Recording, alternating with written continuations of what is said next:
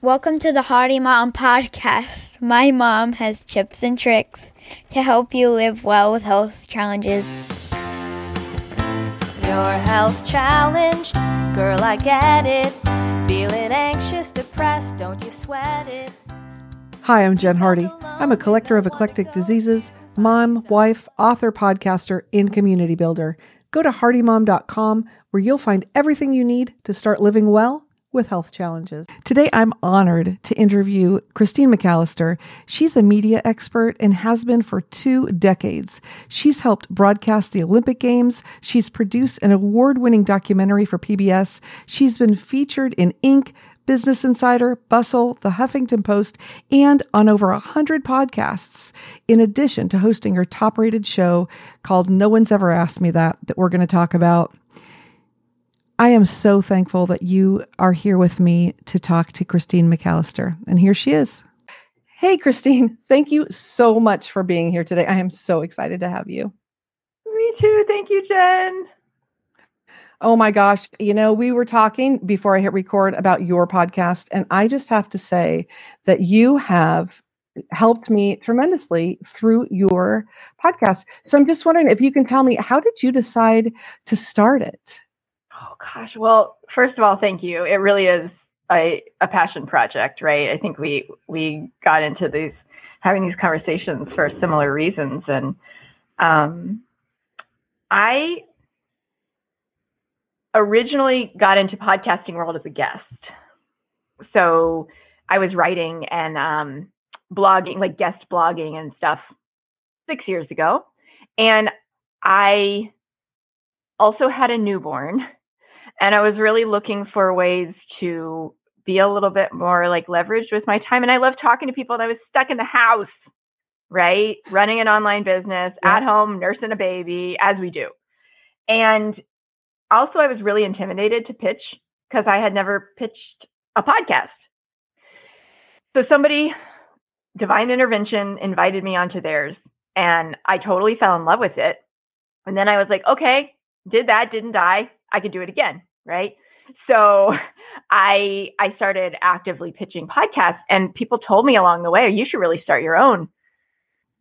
But I had come from a background in media production like television, sports broadcasting, documentaries, all this stuff. And so I had a hint of an idea of how much work it was to consistently produce and edit and publish and promote content. And I was like, I'm not, I'm not ready for that right now. I don't want to go back into that. Um, so I'm just going to wait until I can figure out a way to do it that feels good and fun and easy. And turns out that was going to be about four more years. So I I started recording interviews um, about seven months before I released my podcast. And then I got accepted to speak at PodFest 2020. You and I met at, at PodFest 2022, which I was in the VIP lounge, which I was so honored to get to have a, a real in person conversation with you. And I realized that when I was going to speak at the 2021 and I've been sitting on all these interviews, I was like, you know, it would make a whole lot of sense for me to have a podcast if I'm speaking at PodFest. Right. So that was kind of the impetus that got me over the edge to get it out there.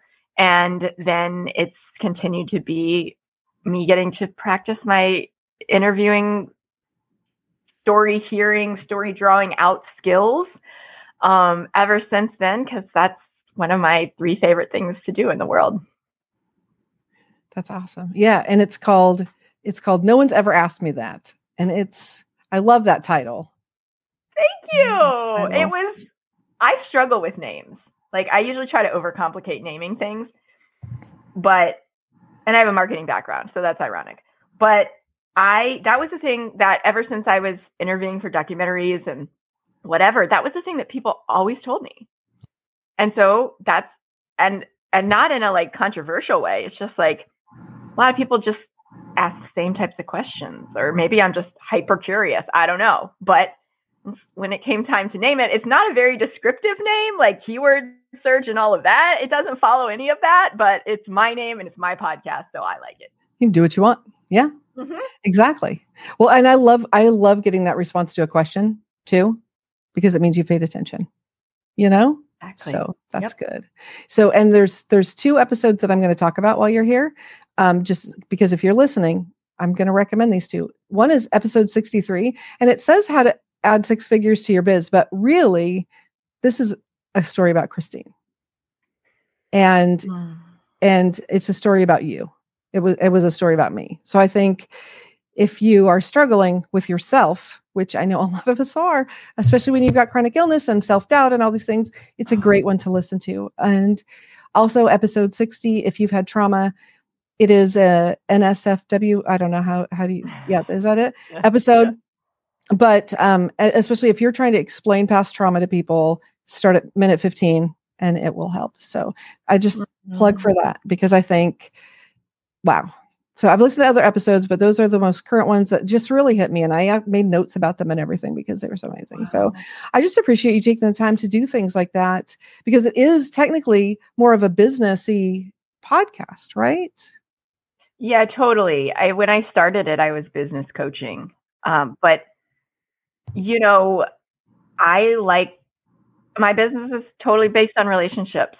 Like I'm a connector. I'm like I would rather be kind and helpful than anything else, right? And um, while it could be argued that that probably doesn't make you the maximum amount of money that you could make, I it's it those are my values, and so that's the, the kind of person I tend to attract to work with too. But it's to me, it's stories. Like stories are everything, and I really believe in this in this medium of podcasting as as a tool for healing. Like I've seen it so many times talking about my story. The host has a healing. I have a healing, you know, then of course the listeners get to like, it's magical. There's nothing else like it. So thank you for creating a space here mm. for, for healing because I know people are listening because they get hope and help here. You're welcome. Well, and you too, you know, and I think, I think some people aren't looking for that connection, that personal connection, but for a lot of us at this point, because everything is so disconnected.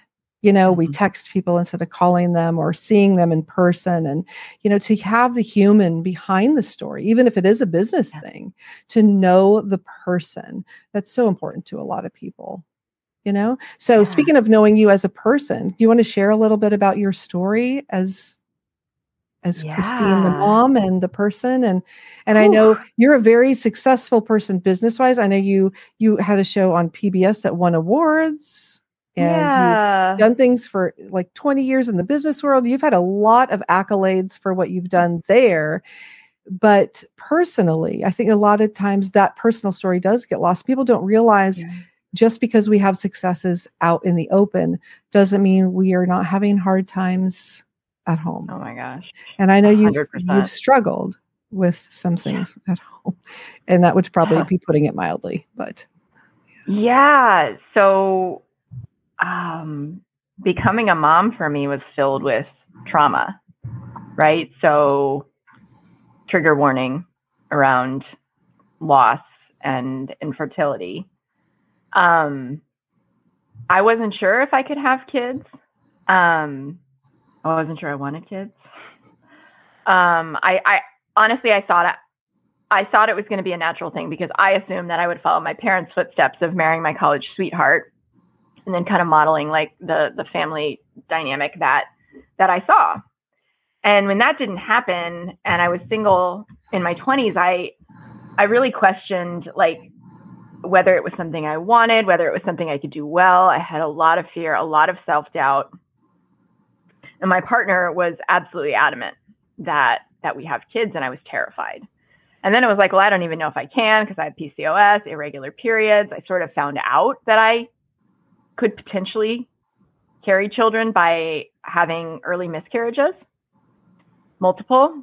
And then I used fertility drugs to um, have a perfect pregnancy, uh, perfect for the baby. I was very, very sick and miserable and had pre, I guess you, antenatal, prenatal depression, which I didn't know was a thing until it happened to me and I couldn't get off the couch and I lost 10 pounds and like, it was, I was not myself. And, um, I went on meds, even though there was a risk because they were like, you can't, you're not taking care of yourself. Not going to be taking care of that baby. Like, you need to eat, you need to move, you need to shower, right? So that pregnancy was was perfect for for my um, my daughter, but it ended in a full term stillbirth, like unexpected, unexplained, thirty seven weeks. One of my last appointments, your baby has no heartbeat. You need to go to the hospital to be induced. And I didn't know that could happen because it's not discussed. Right. I didn't know anybody, or so I thought, right? It was every, all the messages are like, once you get past XYZ point, you're safe. And once you get past XYZ points, point of viability, blah, you're good, right? No clue. So here I am, like sitting in a hospital bed on the L and D ward, surrounded by all these happy families, like being handed brochures on, like, here's how to plan a funeral for your baby that was still in my belly. Oh my gosh. Like, there's just no no way to describe the strangeness, the shock, the what do I do now of like knowing that I was going to have to go through labor and what was going to come on the other side of it, right? And then going home from the hospital without a baby to a nursery and to car seats in the car. I mean, so I would say that was really the point at which I realized like this is this is my big T trauma. Like yeah, I've been through other stuff. A lot of it I was like I shouldn't deal with depression. I shouldn't deal with anxiety because I compare myself to somebody else who had bigger harder things. Right? Right. Um, but this was this was the point at which I was like, "Oh, this is a big deal." Oh, that sounds horrible. I, and to do that in the hospital, I feel like that is traumatizing while you're still pregnant to hand you those. I, I just, I think sometimes medical people don't realize what they're doing. Well, and you know what? Like we had, we had specially bereavement trained staff. Like that hospital had done a good job up to whatever the evidence based, blah, blah, blah. But the thing is that like they have to deal with this every freaking day. Yeah. Like some of these nurses and midwives and docs are the they're constantly traumatized. You know, they did not get into this right. because they don't love babies.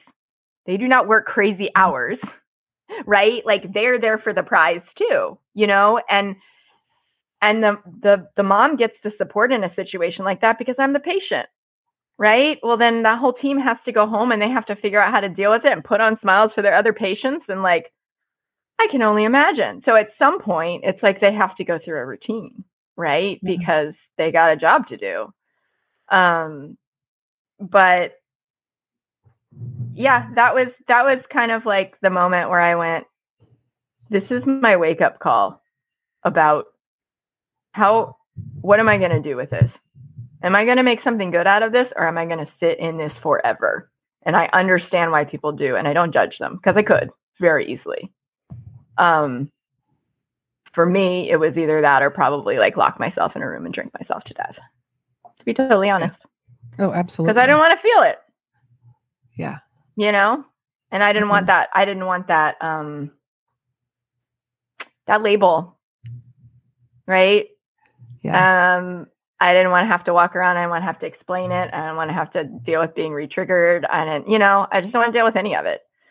So the only way I knew how to parent her was to do something good and make sure that people knew she existed. Well, that I mean, that's beautiful. That's a beautiful way of of handling that. But I'm so sorry that you had to go through it, though. I really Ooh. am. Thank you. Thank really. you. Yeah, it's I. One of my big missions with, um, you know, the the the wealth that I intend for my business to create is to be able to end preventable versions of that. Because women are walking around with all kinds of stuff like that. And we're not there isn't great support for it right now there's not and, and actually and and the us actually has a pretty significantly high mortality rate which you would think that we're not but we're one of the worst Yeah. um and it's it's so it's i just feel like i just don't understand why um, I don't either. Do you so- find that you come across like stories of of loss, of infertility, of you so know, one of my first interviews actually was was about losing a baby. Yeah because and it's Mm. um and then i had a neighbor who had the same thing. She went in 37 weeks. It was the same story as yours. Mm. exactly. And it was just you know like you said no one prepares you. I mean how can you prepare for that? It also happened to my mom. And it changed my mom. Mm. So. I'm sorry. um she did not do what you did. And so she she just lived with it for the we, we yeah and so what happened was i paid the price for not for Mm. being the one that was that survived here. Yeah, because she lost her boy so Mm. So I think what you're doing is a really good thing because you don't realize that it's it it affects other people as well when you don't take care of it. It does. I mean, either way, it's going to affect other people, right? Like, well, and either way, it's going to affect you. I mean, there's going to be times when you still cry. You know, I mean, obviously, you know, it's Yeah. not just like, well, it's over. You know, and I think that's the thing with trauma. And culturally, we are non grievers, right? Get up, get over it, don't cry. It's going to be okay. Come on, it's been a week. What are you doing? You know? Yep. And I think really, yeah, it's been a week. You should you should have much more time with that. And then randomly, you know, for the rest of your life, there's going to be things. And I think if we just would hold each other and say, it's okay, cry through it, let's get through it, Mm-hmm. Instead of no, just suck it up, we could get through it better. You know, if we could be there for each other more. Agreed. Oh my gosh, it reminds me of um, my my friend Dr. Amy Hoyt, who you and I have talked about. She taught. She told me that because most of the research around PTSD, which I was diagnosed with after after my daughter Maeve died, um, is has been done on um, male veterans right? Like the folks who founded this field, who made, you know, coined the term, all of that. And that's so needed. And what she told me is that we, we, if we're familiar with trauma responses, we're familiar with like fight, flight, or freeze. Maybe some of us are familiar with fawn, but there's another one and it's flock.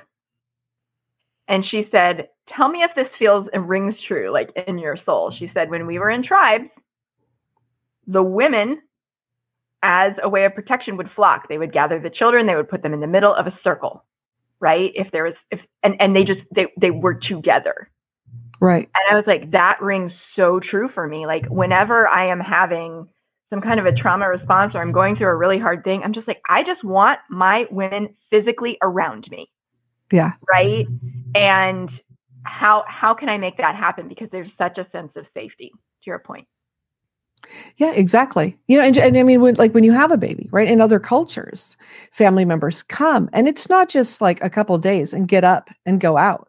You know, it's they take care of you and they cook for you and they let you sleep and they do all these things. And here, I think we have that mentality of, well, no, women back in the day would have a baby in the field and keep working, and that's what we're supposed to do. And maybe some people did, but that generally is not how it goes everywhere you know and i think i love that flock thing because i had not heard of that either isn't that cool and it's well and it's so important to build your flock yeah you know so that you have them before there's a problem Yeah. because if you wait till there is a problem it's hard to get people to rally around you because they don't know you and know how to support you yet Right. Right. Yeah. And I think that's one of the things that I love that you're kind of that you're modeling with having your community, right? Because a safe space, like that doesn't you don't just have that when you move into a neighborhood. Right? You don't just have that built in in a new place or maybe, you know, your friends from high school if you're still in the same town or still doing the same thing y'all did in high school, right? like you you need people who are like you and who are non-judgmental and who are supportive and a lot of times that's not our longest time friends or even our families, you know? And so to be able to cultivate that and yeah, know that you are like held and loved somewhere. Like I think that's a beautiful thing that you're doing. That's my goal. And you know, in a place where you can go and you can say, "Oh, this is hard," right? But then everybody isn't swimming in that. Yes. You know? So yes, you can be honest because there's not a lot of places you can be honest either, right? Like today is hard, I want to give up. Right? Yep. How many times there's not a lot of places you can say that. But then uh, but then other people are saying, I've been there and this is how I got through it or this is what I did and you know because we just we need that like you when you went through that you know just have other people because you feel so alone because we don't talk about that right? Right. but I bet I'll bet that once you started talking you found out there was a lot of other women that had gone through the same thing I did. I found out friends' moms had. I found out about a retreat center for parents who've lost a child. That was like probably the most healing thing that we did. Um, and I and I to your point, I found spaces of people who um, just wanted to sit in it or weren't able to move move in any direction. Um, and I was like, I, I I'm in a different spot. Like at some point, that doesn't become helpful because we're telling the same story every week and we're not working on what we can choose to change, even if it's the way that we look at life. Right. And I think that was, it really cracked me open to mindset work. I didn't, I didn't know anything about it. I mean, at the highest level, like Rich Dad Poor Dad on CD, you know, um, but not really going into like, how do I I can take full personal responsibility for my life. This isn't a one of the most unhelpful things that a doctor told us was like he quoted a verse from the Bible and he said, you know, you'll see her in heaven again like one day. And I was like, well, cool. I mean, great. I'm excited about that, but what is where does that leave me for the rest of my life on earth? Right? Right. Like you can you can choose to have hope and you still got to figure out how to wake up and get out of bed and brush your hair, you know? Yeah. So I think looking at a more empowering way of living, you know, it was helpful for my survival. yeah well and doing something in in her name right like we're going to do this for her so that she does live on through whatever through the x whatever x is right Yeah. so that and because I think that's another thing that people are like, well, just don't talk about it because it's uncomfortable, right? Well, may, it, then I won't talk to you about it, but it doesn't mean I'm not going to talk about it because this is still, you know, still my child. So It's a reflection of like their uncomfortability, right? If that's if that's a word. I mean, I would have been the same way. Like cuz I would have been uncomfortable to talk about something that I think people feel like they need to fix it and there's nothing you can do to fix it. And so once you know that, it's like, cool, I can just sit here and let you cry. That's fine.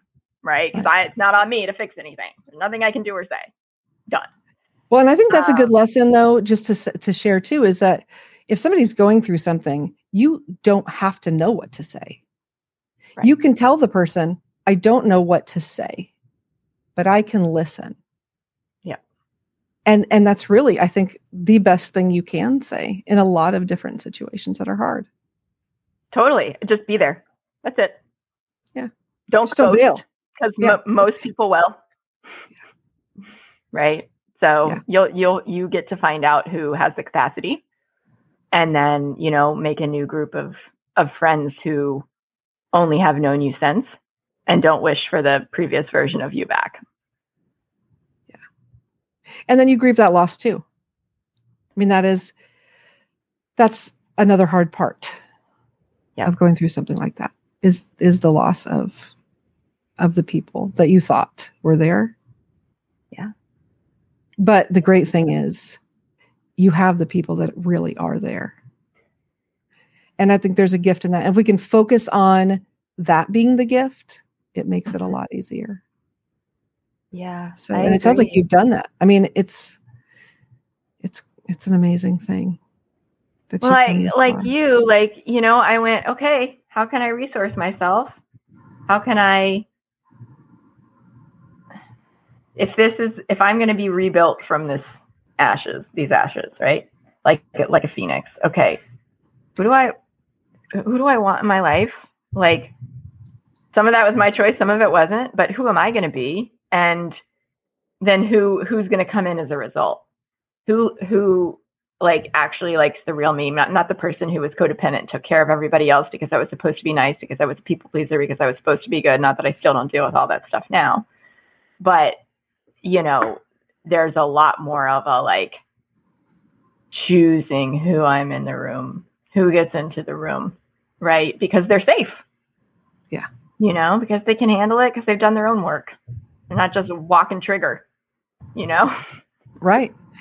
Right. And uh, you know, it's it's funny because I'm that's one of the things that I'm going through right now too is, you know, the people that because I'm a people pleaser. I want to make everybody happy. I want to do all the things for all the people. Mm-hmm. And it has led to me getting really sick and having a literal stroke. So now I cannot. And it's not my job. It is not my job to make all the and and I cannot make all the people happy. so you know, I can make the people happy that are going to make me happy back and let the other people do their own thing. Yeah. Yeah. So, yep. That's a hard lesson. I think we are so ingrained. Um, I'm undoing a lot of generational things.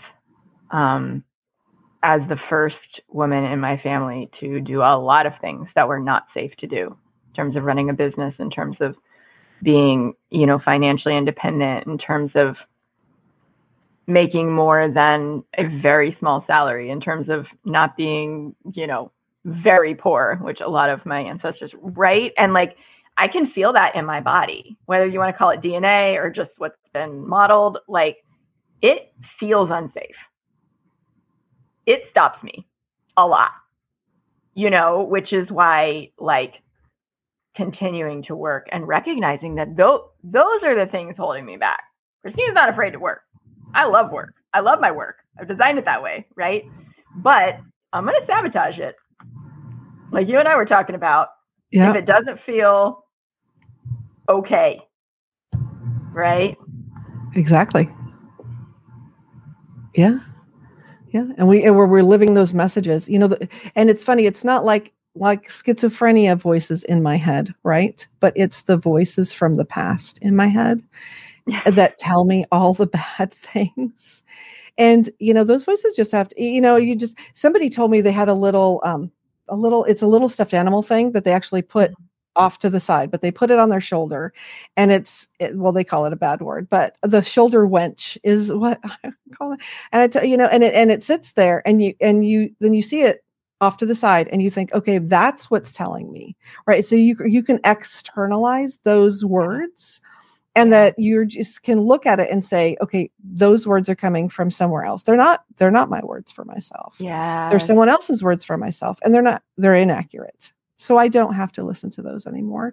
And I thought that was a really healthy way of doing it because then you can start externalizing those negative things and they don't become your own self-talk they become lies from a little ugly thing that's sitting on the windowsill you know yeah, i love that yeah being able to name it and go that's not me that's you know whatever monster or you know yeah. like trying to take me down then because we do identify. Oh, oh, if I have a thought, it's me, right? Right. But and those words aren't really, me. No, because I'm not the one who I'm not the one who said that first. You know. Yeah. So. Yeah. Wow. I love it. So now you have kids mm. in your house. I do. I have two living daughters. They're three and six. Oh my gosh, um, that age. Every every age is so beautiful, but that age is like they're just like coming into themselves, you know? Oh, yeah. It has been very, very rocky for me to between, you know, health challenges they have had, health challenges I have had with them little and all the things. Um it has it you know, people say that starting your own business is the best personal development that that you could do. But one of my many therapists said to me that she has never seen um, someone be able to do the depth of work on themselves that momming requires just by running a business. She's like, there's no substitute for it. And she was a medical doctor for years. She has like, you know, seen it all, right? And she's like, Mm-mm, it's momming, momming. Yeah. Yeah. You you learn so much about yourself, don't you? Oh my goodness. Yeah. Yeah. And all those things that drive you nuts in your kids, you're like, oh, that's because I do that. I yeah. like right. They're Yeah. one of the wisest things one of my friends said to me was like, they are little mirrors. They are little mirrors. And if you can look at it like that, it becomes a whole lot less annoying. Yeah, it's true. That is true. I know, you know, it's funny because when I wanted to start homeschooling, my second daughter, she and I, but she said, I'm not, you know, I brought my first daughter home and she, the, my second daughter said, well, I never want to homeschool. And I said, that's okay. Cause I don't want to homeschool you because we, our personalities just clashed. And I was talking to somebody who was Mhm. homeschooling their four kids and she said, you know, but that's not about your daughter. That's about you. And you need to fix that in you. And then everything's going to be fine. And at first I was mad. I was like, well, that's stupid. Don't, say, you know, but then within a few months, she was asking to come home and homeschool. Whoa. and it worked out really well. And so, you know, I think that is a good thing to know is that, yeah, they may have a personality that you think you're going to clash with forever. But sometimes if you do, like the mirror, th- you know, you look at it that way and then you realize, oh, wait a minute, you know, maybe I can make this stop before things get really rough when they're teenagers. Right. You know? Right. Yeah. Yeah. I love that. Thank you. It's so wise. Oh, oh, no, it's not mine. it's not mine. Like I said, I really appreciate what you are doing because the reality of of momming day in and day out, especially when you have some kind of an ongoing health challenge, you know. Um, I I got long COVID last year and it crashed my adrenals and my neurotransmitters and I couldn't do anything except sit under a tree in my backyard and cry and I thought I was dying because I didn't know what it was. And that made it even worse, right? Because the fear. Yeah. Um but you know, I I think that there are not enough and this is why you do this, right? There's so, there's so much need for safe spaces for moms to be real about the challenges versus what at least in my experience what culture has said about what being a mom should be.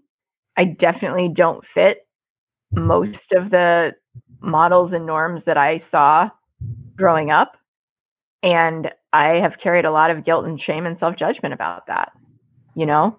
And then when we're dealing with a health challenge that's a longer term one then like of course it's too it's so easy to should or worry about what we're not doing and don't feel like we're able to do you know? And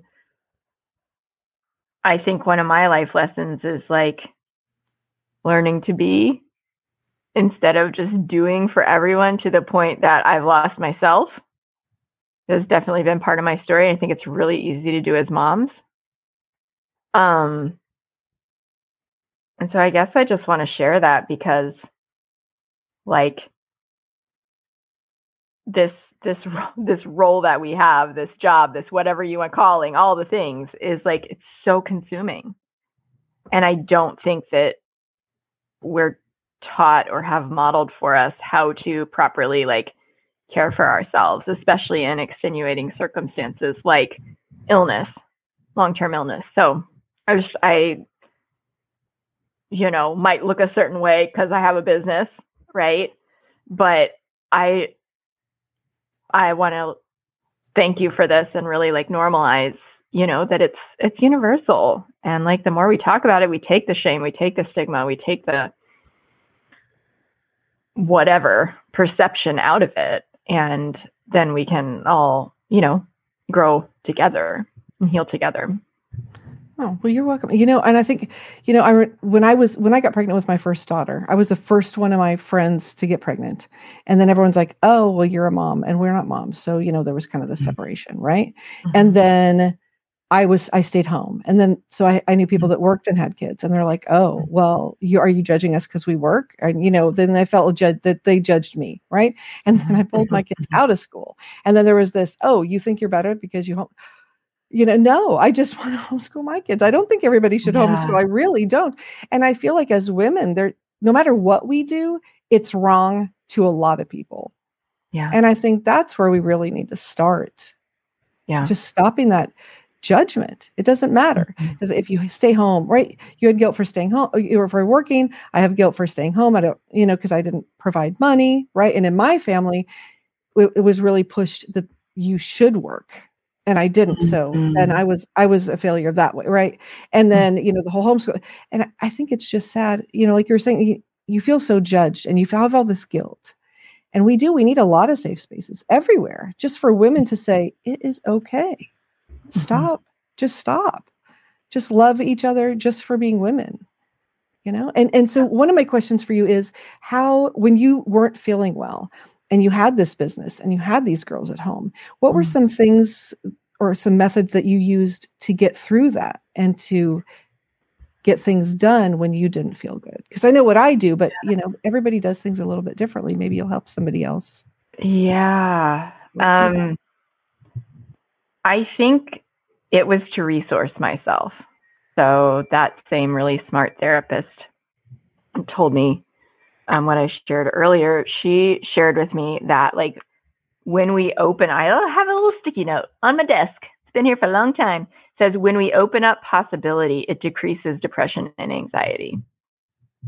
And so when I'm sitting in this like blinders on tunnel of like, I don't know what's wrong with me. I can't stop crying. What if I have to, what if I lose the business? Like, I can't even take care of my kids, but I look fine on the outside. Like, I'm terrified. I don't know. Like, as opposed to going, all right, what, what appointments can I get on the calendar?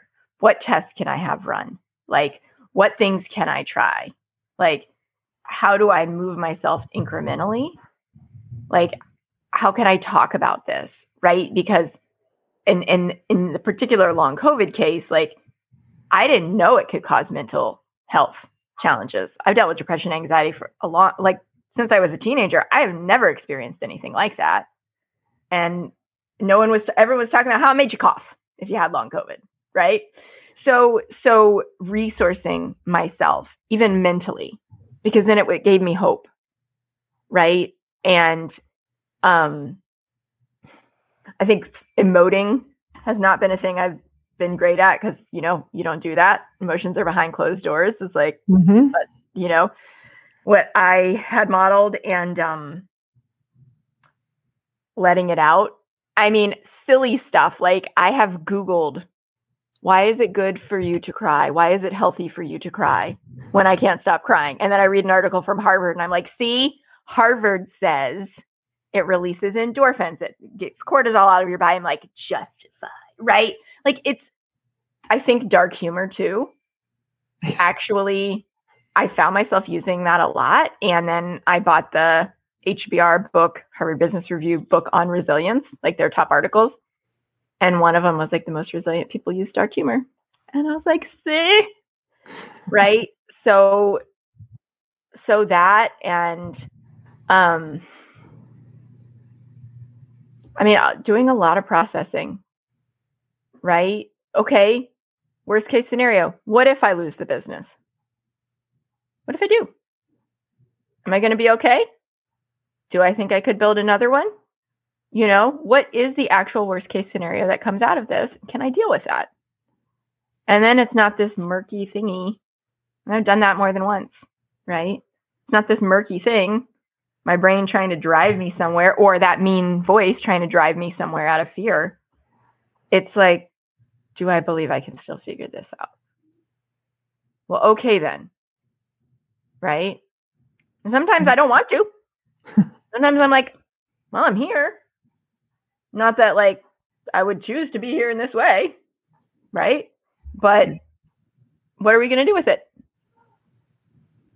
What story are we going to tell? I love that. And, and breaking things up into little pieces. And I think that's another thing as women, right? We have all the ideas in our heads at once, and we think we have to solve all of the things at once.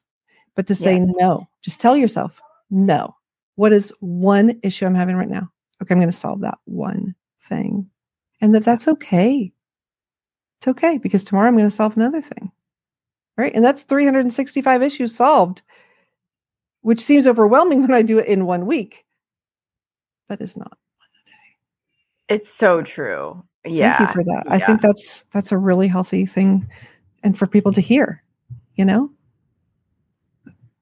That's awesome. Yeah. Thank you. Thank well, I think I think we'll end there and we can always talk another time because we have so much more we could be talking about. And I really appreciate you just being vulnerable and honest and open. I really do. I know that you're in a space that you probably don't talk about these things very often. And so thank you for being willing to do that here. Thank you. Really. Thank you again for the space and it's it's so important. So I'm honored to be able to contribute. Oh, thank you.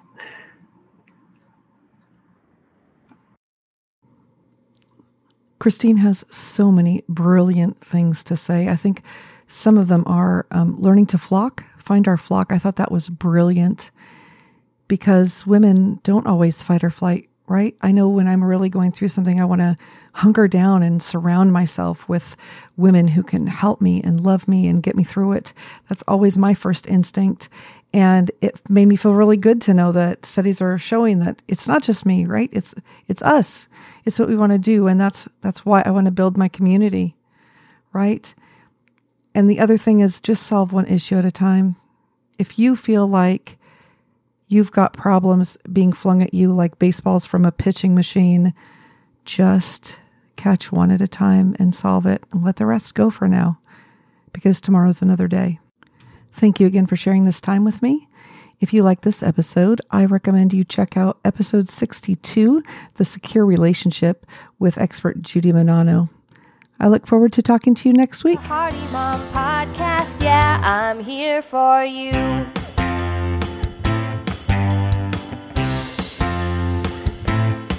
Tips and tricks here that will help you. There's advice from experts and interviews. Find time to be with your kids and family. I can help you get it done easily. So, premenopausal or postpartum, all stages of womanhood, girl, we've got 'em. I've been there, I've done that too with a Hardy Mom podcast. Yeah, I'm here for you.